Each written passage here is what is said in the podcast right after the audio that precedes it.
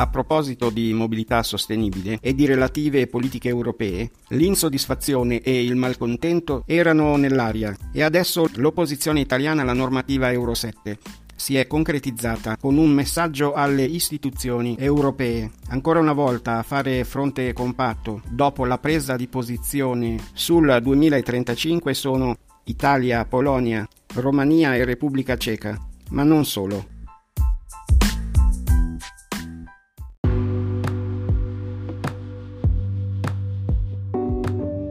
Io sono Luigi Caruso e questo è Carusello in 100 secondi.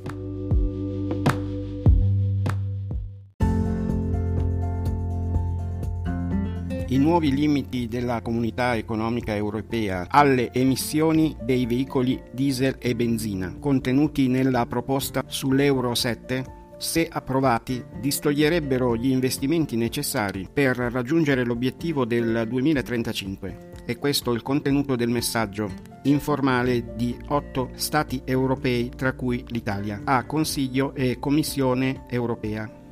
Italia, Francia, Polonia, Romania, Repubblica Ceca, Slovacchia, Ungheria e Bulgaria, nel documento sottoscritto hanno contestato in particolare le date di applicazione della nuova normativa europea.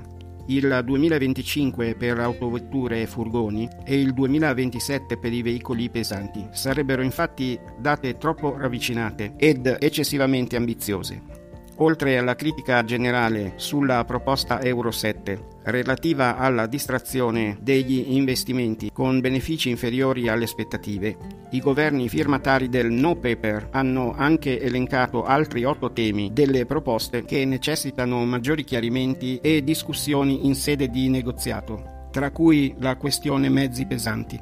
Per il trasporto merci e persone e i poteri conferiti alla Commissione nell'emanazione di alcuni atti.